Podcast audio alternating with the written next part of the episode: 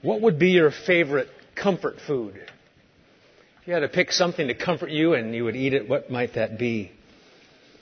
I looked online and found the top comfort foods. First one, macaroni and cheese.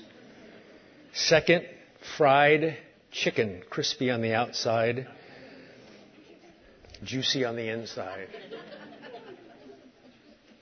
Chocolate chip cookies, nice and gooey mashed potatoes, cream, butter, velvety, grilled cheese sandwich. Here's one that shouldn't be on the list meatloaf. Chicken and waffles. Here's another one that shouldn't be on the list beef stew. Lasagna, definitely on the list. Pancakes, definitely on the list and combining two comfort foods into one mac and cheese stuffed hamburger. By the way, dear congregation, I hope the visitors can overlook this. If I open up with a Bible verse, you don't seem to be paying attention, but now you're all locked in. If I ask you another question, what would be your f- most comforting verse of the Bible? You're a Christian, you're a believer, and you think these verses really comfort me. I wonder which one you would pick, the most comforting verse in all the Bible. Well, some think this verse that we're going to look at today is not only comforting, but it could be dangerous. What verse could both be dangerous and comforting?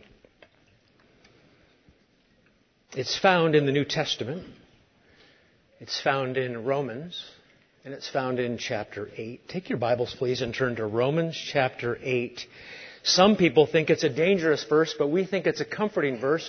Romans 8 verse 1, there is therefore now no condemnation for those who are in Christ Jesus. Some people think it's dangerous verse because if there's no condemnation, we're justified in God's eyes based on the work of Christ Jesus safe and secure, never to lose our salvation, we might somehow take advantage of grace and, and sin so grace might abound. But it's also the most comforting verse because we as Christians do sin and we fall short. We don't always love God and we don't always love our neighbors. Richard Sibbes, the great Puritan preacher, said, Objection. I've often relapsed and fallen into the same sin again and again. Answer. If Christ will have us pardon our brother 70 times, seven times, can we think he will press us to do more than he will be ready to do for himself? My goal this morning is very simple, is to review and ruminate on Romans chapter 8 verse 1 to comfort Christians so that you might be more assured of the security you have in Christ Jesus, which should lead you to have increased thankfulness and joy and gratitude and an overflowing life of obedience and holiness and praise and worship. My purpose is simple that you might be more assured of the security you have in Christ Jesus, that you, dear Christian, are not condemned but justified by God.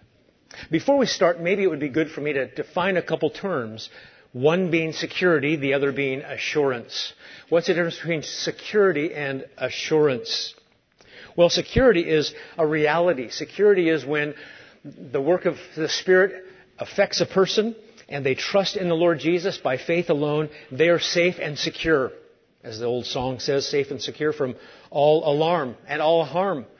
Uh, perseverance is going to be granted by God and you are secure in Christ Jesus. Whether you feel it or not, whether you believe it or not, it's a reality. It's true. It's an objective truth. Secure in Christ Jesus. But assurance is a little different. While security is if Jesus paid for my sins and there's no double jeopardy, if the Father sent the Lord Jesus to rescue me and to live for me and He's raised for me, He's praying for me as the exalted Savior, then I'm safe. But assurance is a confident realization of that truth. It's a sense, if you will, that in fact I know for certain that I am secure in Christ. And so it's a little more subjective. Security is I have this objective truth That the Bible says if you confess in the Lord Jesus, you will be saved. Believe in your heart, God raised him from the dead, you are certainly safe and secure. But then as Christians, assurance is, do we in fact sense that? Do we feel that? Do we have confidence in Christ Jesus? Maybe my favorite definition of assurance is by a theologian that said, the confidence of believers in Christ that notwithstanding their mortal sinful condition, they are irrevocably children of God and heirs of heaven. It's a confident realization that in fact you're adopted, that you have a future glory in Christ Jesus. And I want that for you. I want you, dear Christian, to think with confidence and certainty, absent from the body, present with the Lord. I want you to have that realization that says, to live as Christ and to die is what? Gain. I want you to say with Paul, the Son of God loved me and gave himself for me. And I, I sense that. I, I trust that. I, I understand that. I have assurance that if I were to die today, I know I have a mediator and a friend and an advocate and a savior. I want you to be able to say with Job, dear congregation, I know that my Redeemer lives, and that he shall stand at the latter day upon the earth. And though after my skin worms destroy the body, yet in my flesh I shall see God. I want you with David to say, as we just got done singing Psalm 23, though I walk through the valley of the shadow of death, I fear no evil, for you are with me. Your rod and your staff, they comfort me. That's what I want for you, dear congregation, to know that you have a, a, representative Jesus and a substitute Jesus and a risen Savior Jesus. I want you to have assurance. And by the way, Christian, did you know God wants you to have assurance? God wants you to have assurance. I mean, what would you think of a father on earth who would not let his son or daughter know that he was part of the family? Make sure you obey enough and then I will somehow tell you that you are my child. Keeping your father, keep, I mean, keeping your son or keeping your daughter in doubt if you really have the last name of the father. And of course, living on edge like that has consequences. And if we sinful parents want our children to know they're accepted in the family, how much more the Lord Jesus? My outline today is simple. Number one, we're going to walk through Romans 8 verses 1 through 4. And then I want to give you some reasons why Romans 8, 1 is important. Super simple. Verses 1 through 4 in Romans 8, and then chapter 8, verse 1. A little detour from Luke. We've been in the Gospel of Jesus according to Luke. Next week we have one of our missionaries, our new missionary from the Czech Republic. Roddick will be here preaching, and so we'll take a, one more Sunday detour and we'll have Roddick preaching next week. Outline Number one, walking through Romans 8, verses 1 through 4. The most comforting verse in all the Bible? Maybe.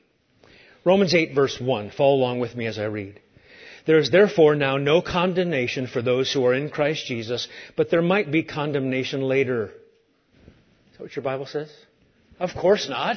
Full stop. Let me reread that, sorry. There is therefore now no condemnation for those who are in Christ Jesus, so sin as you please. Doesn't say that either. No condemnation for those in Christ Jesus. Could there be greater security than that? In the beloved, as Ephesians chapter 1 would talk about, the triune security of the believer. Romans 8 is one of these chapters that one of my theologians that I looked up to for many years, S. Lewis Johnson, he said, this is one of the greatest chapters of the Bible. In seminary, we were told Romans 5 should have a crease in the Bible. Uh, if you are, excuse me, it was told that if you open the Bible normally, it should open to Romans 5. And so we would put creases in our Bible on Romans 5 to make us think that we were good theologians.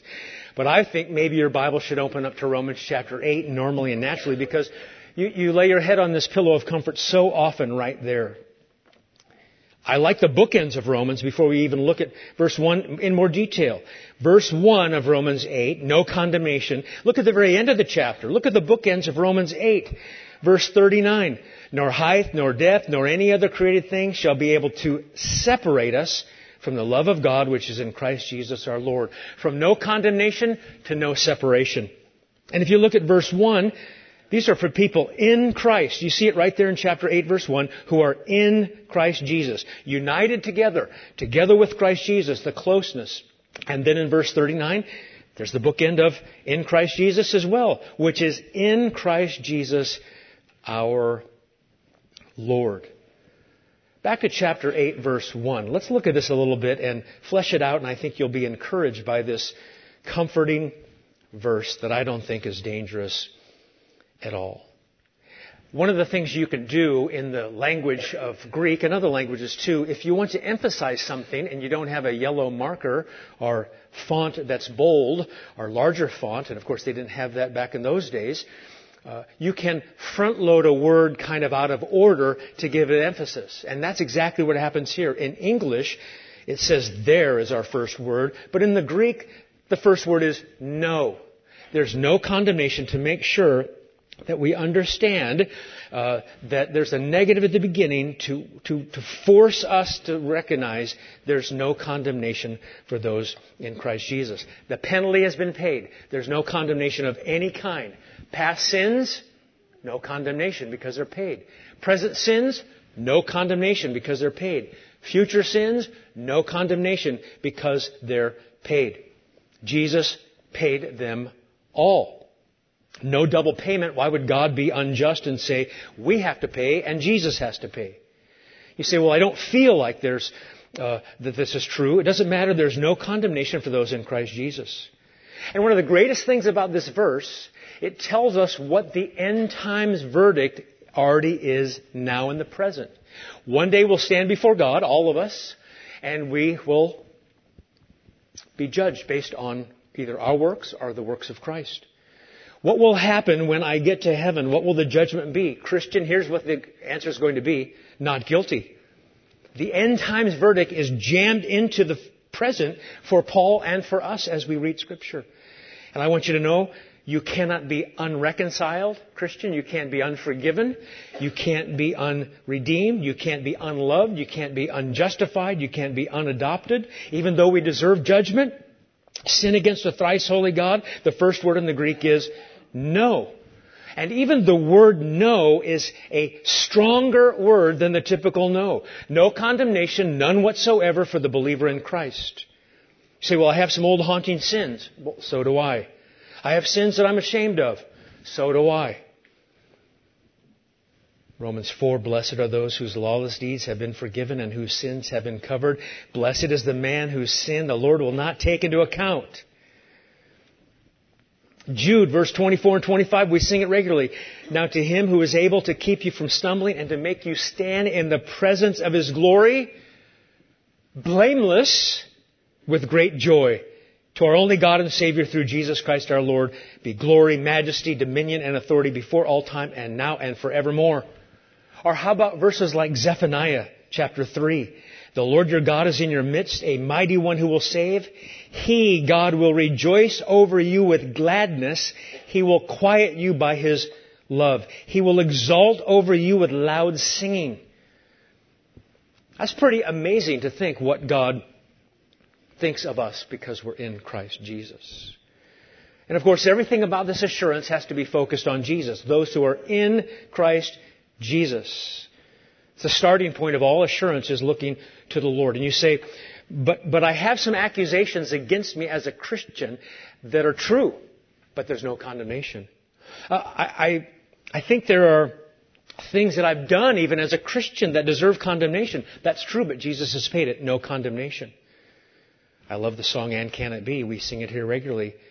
No condemnation now I dread. Jesus and all in Him is mine, alive in Him, my living head, and clothed in righteousness divine. One of the greatest parts about Romans chapter 8 verse 1, it's almost unguarded. It, it, it needs more explanation, seemingly. How can it just be full stop? There's no condemnation when my conscience, when my sins as a Christian? I mean, it seems almost dangerous. It seems unguarded. Horatius Bonar said, It was not for nothing they were so boldly spoken, these words of Romans 8. Timid words would not have served the purpose.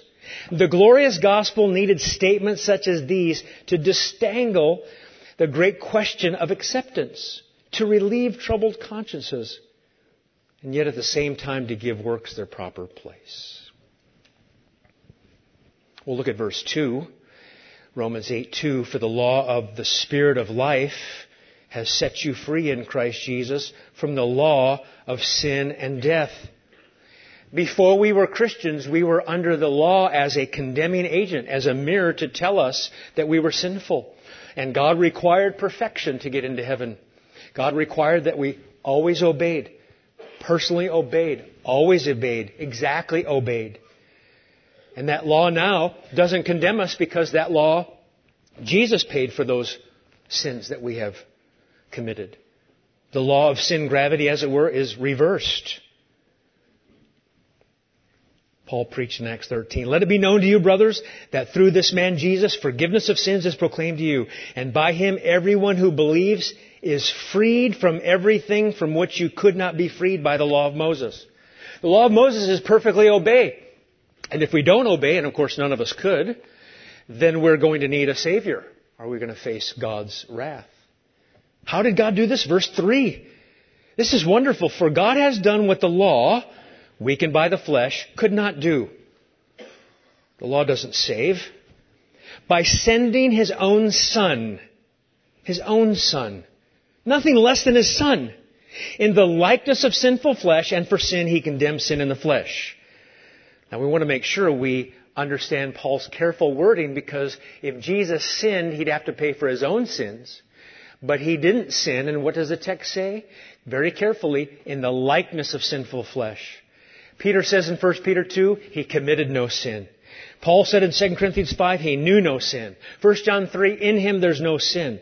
So by Jesus' work as the sinless one, he could deliver us from the law and its curse. Verse 4. In order that the righteous requirement of the law, that is perfect obedience, might be fulfilled in us who walk not according to the flesh, but according to the Spirit. What we couldn't do, Jesus did, perfectly obeying the law, the God man. So there's no condemnation for those who are in Christ Jesus. I've said it before and I like to say it regularly. Dear Christian, you are as righteous as Jesus is righteous. You are as perfect as Jesus is perfect. The standing before you have, the standing before God that you have is righteousness. You can't even get more righteous. Do you know in heaven you won't be any more righteous? In terms of judicial standing before God? If you haven't read Pilgrim's Progress, you should. I think it used to be the number two most read book in the world. I think it's number three now. Bible being number one, and I don't want to tell you what number two is because you might want to go read it and it's bad for you. now you're going to look it up, right? John Bunyan wrote Pilgrim's Progress, and he said this one day I was passing into the field. This sentence fell on my soul. Your righteousness is in heaven. And I saw with the eyes of my soul Jesus Christ at God's right hand. There, I say, was my righteousness. So that wherever I was or whatever I was doing, God could not say of me, He lacks my righteousness. For that was just before Him. I also saw, moreover, that it was not my good frame of heart that made my righteousness better, not my bad frame that made my righteousness worse. For my righteousness was Jesus Christ Himself. Now my chains fell off my legs indeed. I was loose from my afflictions, and my temptations fled away. Romans 8 1. Look at it again. There is therefore, right now in the present, knowing what the future would bring, now no condemnation. The opposite of condemnation is justification. For those who are in Christ Jesus, and I might say by faith and by faith alone. Well, lots of times when you preach or teach the Bible, you should ask yourself this question so what? What does that mean? So let me give you now some reasons why Romans 8:1 is important. The so what about Romans 8:1 and following. We've seen Romans 8:1, looked at it a little bit. Now why is it important?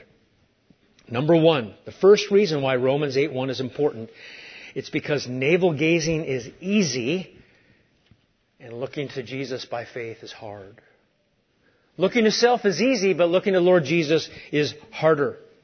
The default for every one of us, because we live in our own skin, is to get our eyes off of the Lord Jesus and walk by sight and not by faith. It's almost like a hypochondriac who's focused on themselves over and over and over. And I, I pulled up hypochondriac stuff, and it says it's not called that anymore. It's called illness anxiety disorder. I mean, you can have a somatic symptom disorder and you worry about your health even if you feel good, but you can also have illness anxiety disorder. And I went through the list of some of the things that people have, their symptoms for illness anxiety disorder.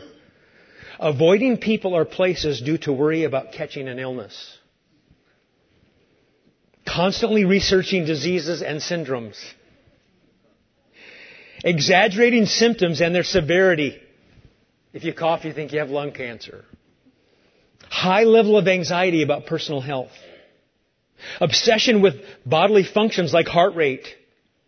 Oversharing your symptoms and health status with others. I don't know anybody who would be like this. Checking for signs of illness. Taking your blood pressure regularly. Seeking assurance from loved ones about your symptoms or health. I'm laughing because I think I have a disorder.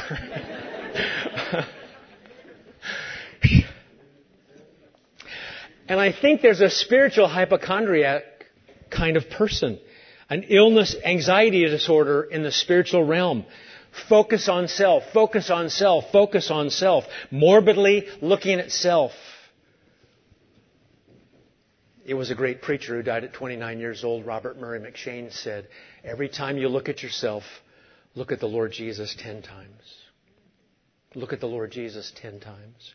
I mean, if we start with ourselves and we think about what we've done and our sins and repent, then we need to look to the Lord Jesus for the one who forgives us of those very sins we just committed, even as Christians. There are some Christians that live in Romans 7, wretched man that I am, and they never get to chapter 8, no condemnation.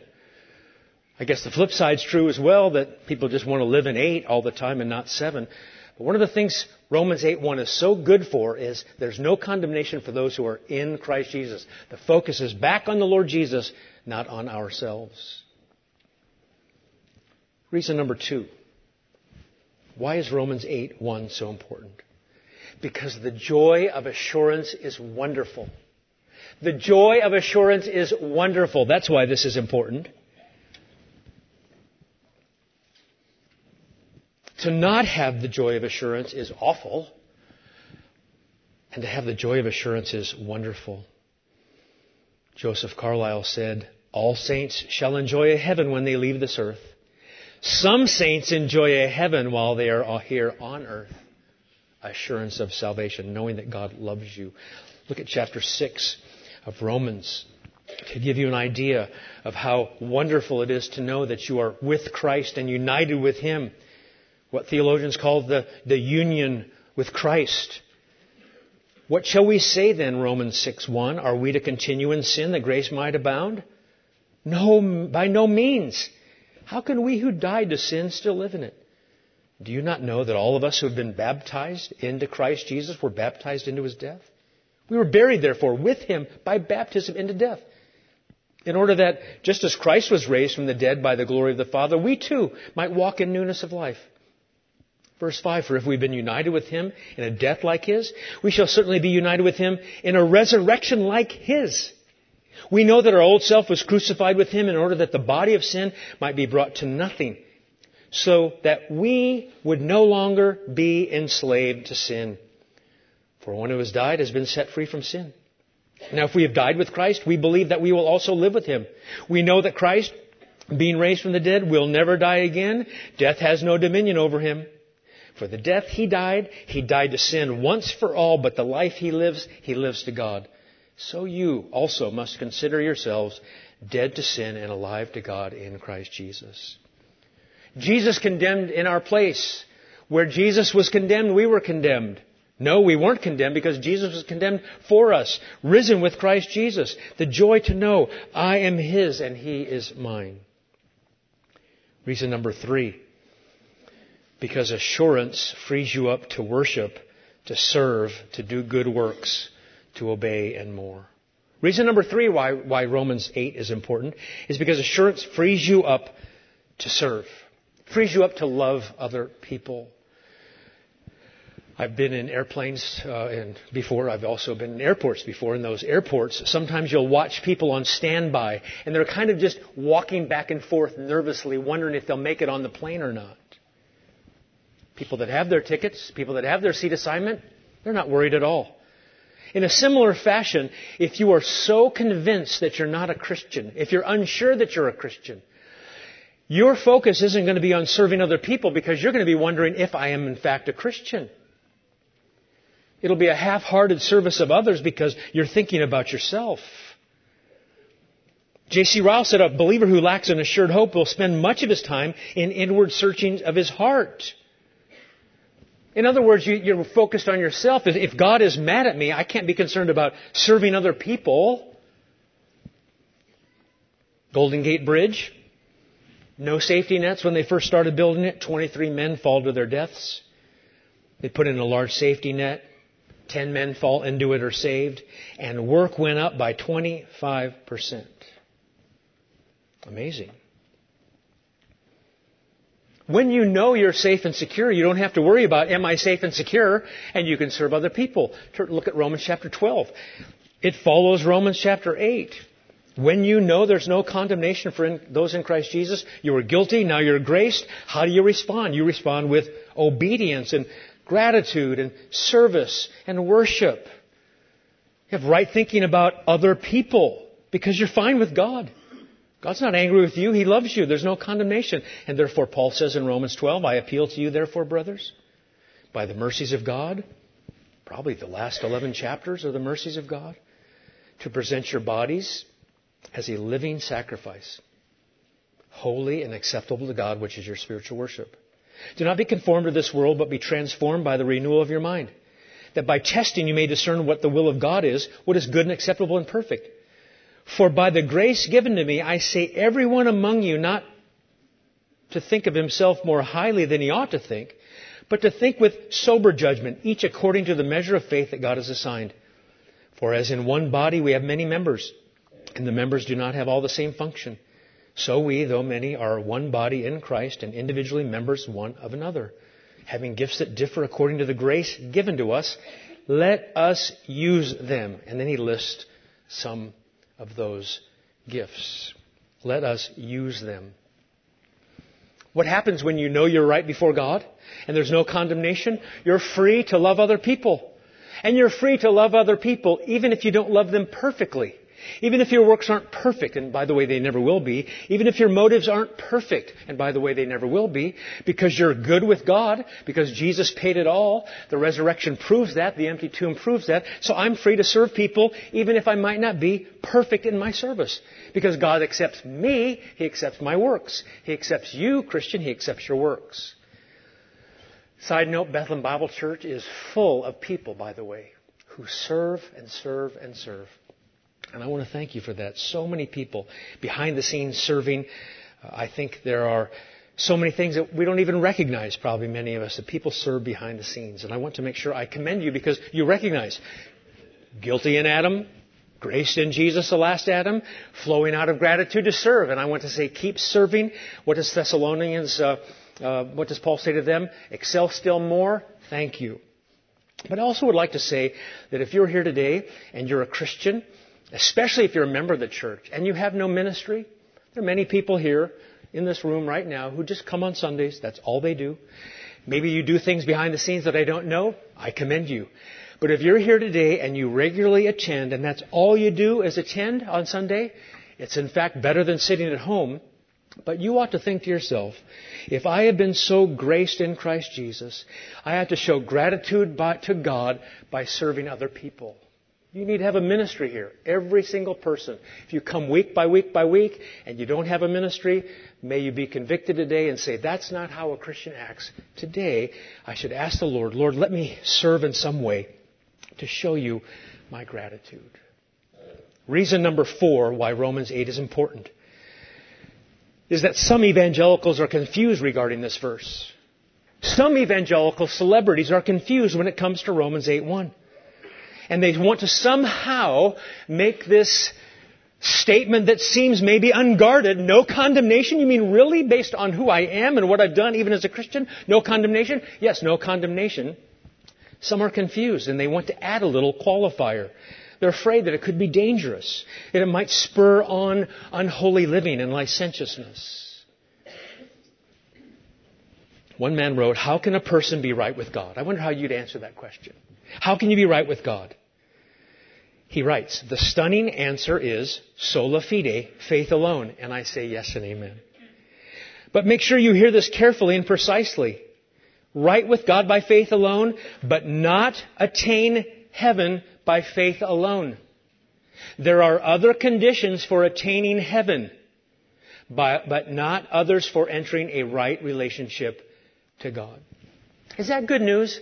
You attain heaven by faith alone?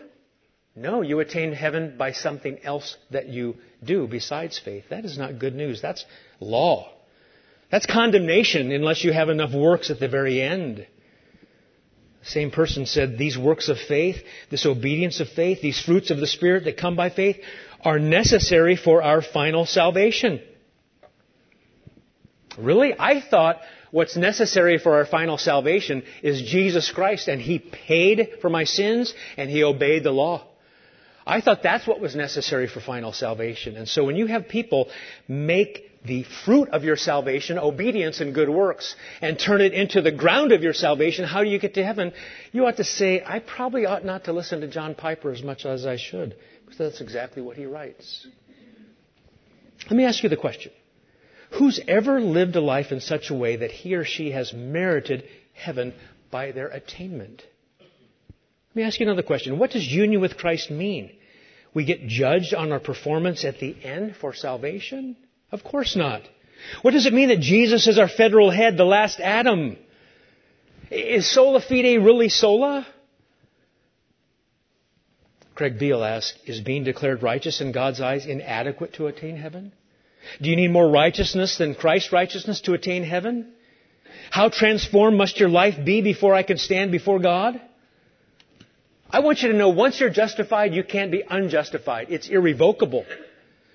Benjamin Keach said, once we are justified, we need not inquire how man is justified after he's justified. I think he's justified in saying that, by the way.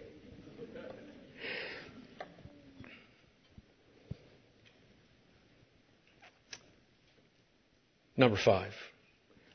Why is Romans 8 1 important? Number five. Fifthly, because grace, instead of pushing us to licentiousness, motivates us to obey. Grace motivates obedience. Grace motivates holy living. It's the engine for holy living. You can see it in chapter 6 verse 1, can't you, in Romans? We, I read it earlier, but I'll read it again. What should we say then? Based on all the grace of God in Christ Jesus, this one man's trespass, but we have more grace of God by the free gift, by the grace that one man Jesus abounded to many. Romans 5:15. How do we respond to that? Romans 6:1. What should we say then? Are we to continue in sin that grace may abound? No, of course not. Verse 15 of the same chapter says the same thing. What then? Are we to sin because we are not under law but under grace? By no means. Could it be that the great misunderstanding of justification by faith alone comes from the desire, a good desire for Christians to live a holy life? But it's muddied and murky because it messes with or plays with who Jesus is. The grace that justifies you is the grace that sanctifies you. It's the grace that regenerates you. Justification and sanctification are different, but they go together. There's the root and there's the fruit. Does grace lead to unholy living? Titus 2, listen to this. For the grace of God, Jesus, has appeared, bringing salvation to all people and what does this grace do? Training us to renounce ungodliness and worldly passions, no to sin, and to live self-controlled, upright, and godly lives in the present age, waiting for their blessed hope, the appearing of the glory of our great God and Savior, Jesus Christ, who gave himself for us to redeem us from all lawlessness and to purify for himself a people for his own possession who are zealous for good works. What does grace do according to Paul? It teaches you to say no to sin and yes to righteousness. It teaches you to kill sin in your life as a Christian and to live for Christ Jesus. Grace motivates. Of course we love good works. Of course we want to do good works.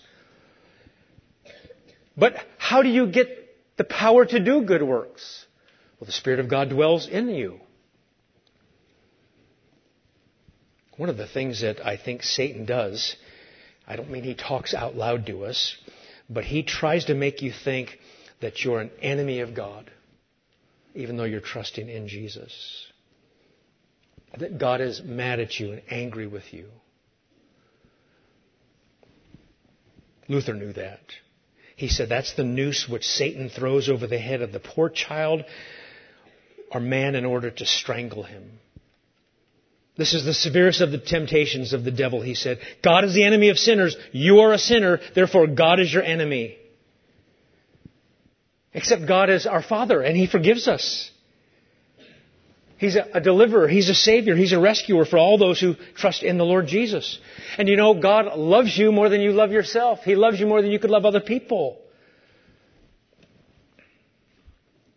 Sixth reason Romans 8:1 is important. It's because it's rare to meet someone who's never struggled with assurance. It's rare. Maybe some people have never struggled with assurance. I think most people have. And by the way, what on earth is actually perfect? It's hard to think of something that's perfect on earth, so it shouldn't surprise us that sometimes our assurance is not perfect. And one of the things that helps me, and I know it probably helps you, even though it's kind of a strange help, is when you have other Christians in your life in times present or in church history, when you find out they struggle with assurance, it makes you feel better. it's like Spurgeon struggled with assurance. Nice. I told a lady once who came up to me and talked to me after preaching, she said, Sometimes I really struggle with my assurance. And I said, Sometimes I do too. She smiled and walked off, like, okay, that's all I need to know. I'm not weird. I mean, she was saying she is not weird. I, I, you're not weird if you struggle with assurance.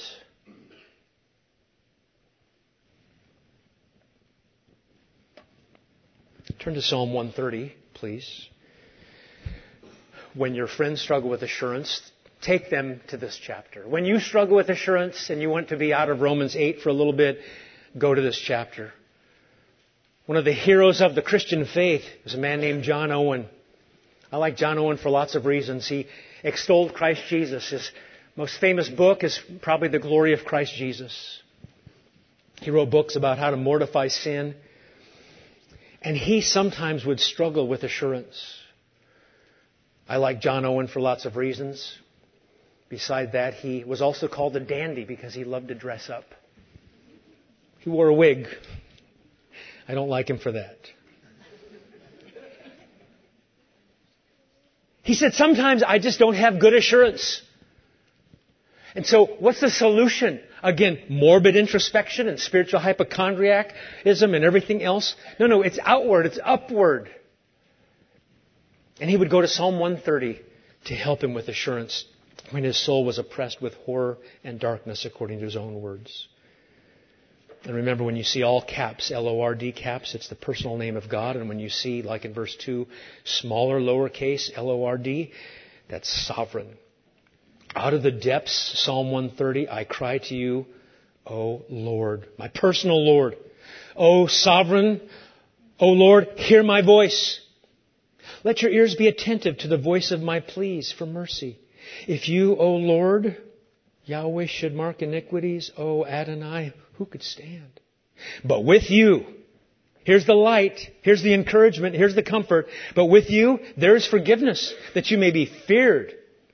I wait for the Lord. My soul waits, and in this word I hope. My soul waits for the Lord more than the watchman for the morning. More than the watchman for the morning. O Israel, O Bethlehem Bible Church, hope in the Lord. For with the Lord there is steadfast love, and with him is plentiful redemption. He will redeem Israel from all his iniquities. What great assurance.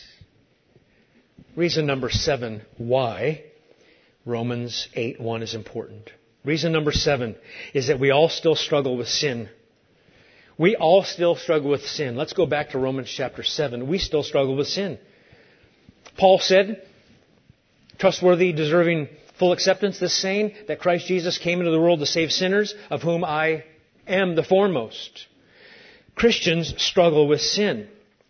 It was Martin Luther who said, simul justus et peccator. using the Latin words simul, simultaneously, justus, just, or righteous, et, and, peccator. I didn't say pescado, I said peccator. Simultaneously just and sinful. From one perspective, we are completely righteous in God's eyes because we're in Christ Jesus and we have His righteousness. From another perspective, we still deal with sin. And so why is Romans 8 important? Is because we still sin. It talks about it even in Romans chapter 7. Paul, I think as a Christian man, as a mature apostle, says things like this in Romans 7:15. I do not understand my own actions. I do not do what I want, but the very thing I do the very thing I hate. Sound familiar? I can relate to that. Sometimes I think sadly that's like my life verse. Now, if I do what I do not want, I agree with the law that it's good. So now it is no longer I who do it, verse 17, but sin that dwells within me. For I know that nothing good dwells in me that is in my flesh. For I have the desire to do what is right, but not the ability to carry it out. For I do not do the good I want, but the evil I do not want is what I keep on doing. And he says hauntingly in verse 24, Wretched man that I am, who will set me free from this body of death? Probably alluding to one of the things that they would do back in the day. If you killed somebody, you murdered them, uh, they would tie the dead body to your back and you would not be able to escape and slowly that decaying body would get into your system and you would slowly die too by the bacteria. Who will set me free from this body of death? You ever feel like that? I feel like that. Verse 25, thanks be to God through Jesus Christ our Lord. We, we, sin, and so we need to go back to this over and over and over.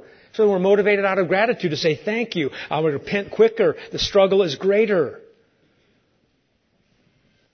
I mean, if I ask you the question, do you read the Bible enough? Do you pray enough? Do you sacrifice for other people enough? Do you love other people enough? Of course, those are good questions to ask. We struggle in those things. Do we love the Lord our God with all our heart, soul, mind, and strength, and a neighbor as ourselves, even as Christians?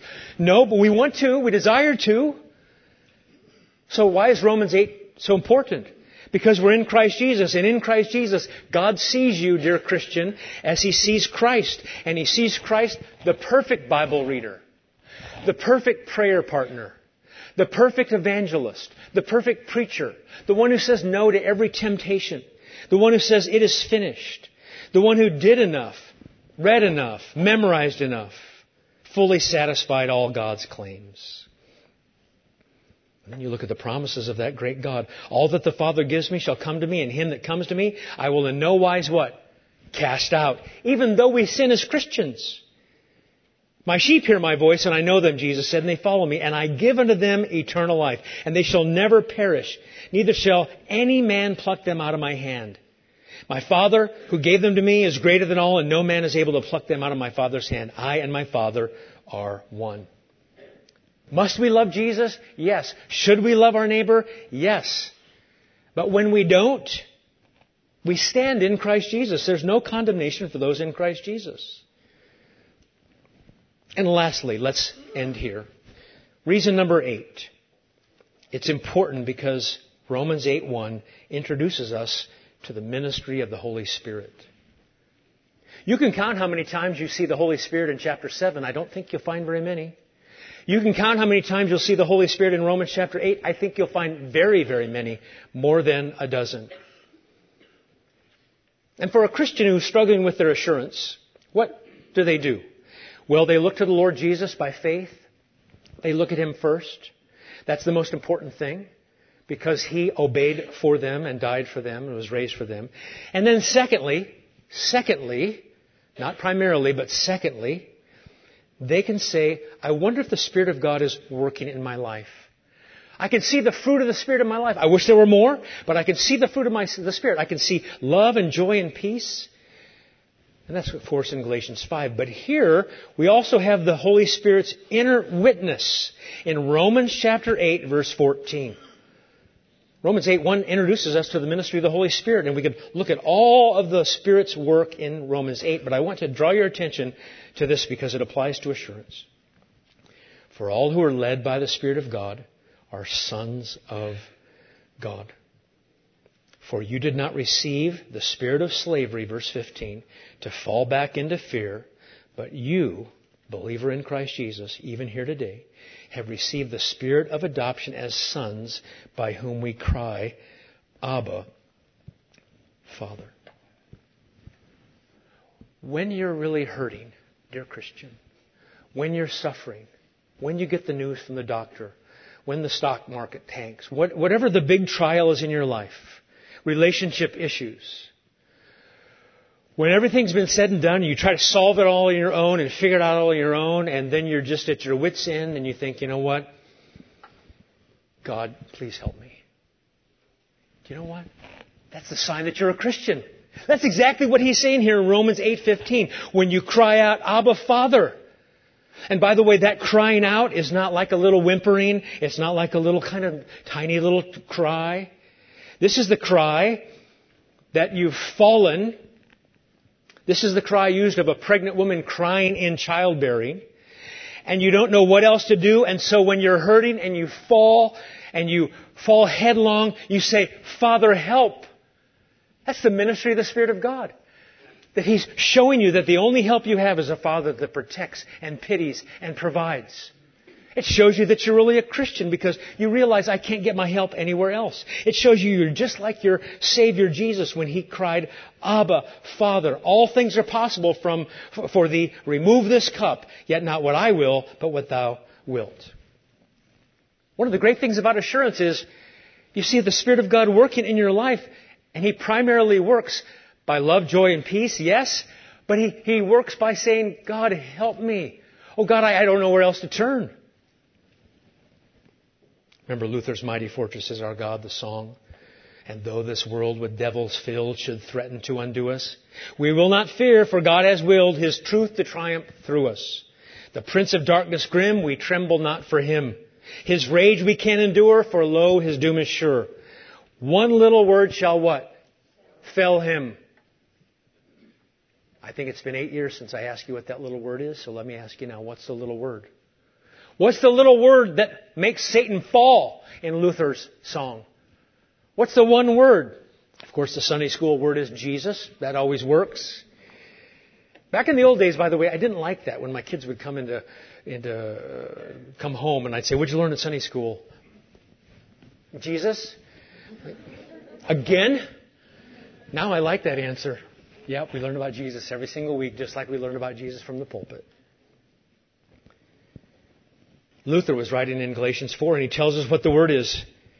There's a little word, notwithstanding it comprehends all things. Though I be oppressed with anguish and terror on every side, utterly forsaken and cast away from my presence seemingly, yet I am your child and you are my father for Christ's sake. The law scolds us. Sin screams at us. Death thunders at us. The devil roars at us. In the midst of the clamor, the Spirit of Christ cries in our hearts, Abba, Father.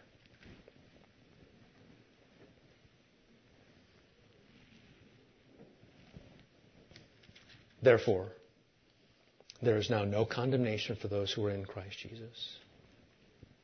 Isn't that good news, Christian? I like mac and cheese, but I think that's better than mac and cheese. I think that's better than lobster mac and cheese. I usually don't order that unless somebody else is paying.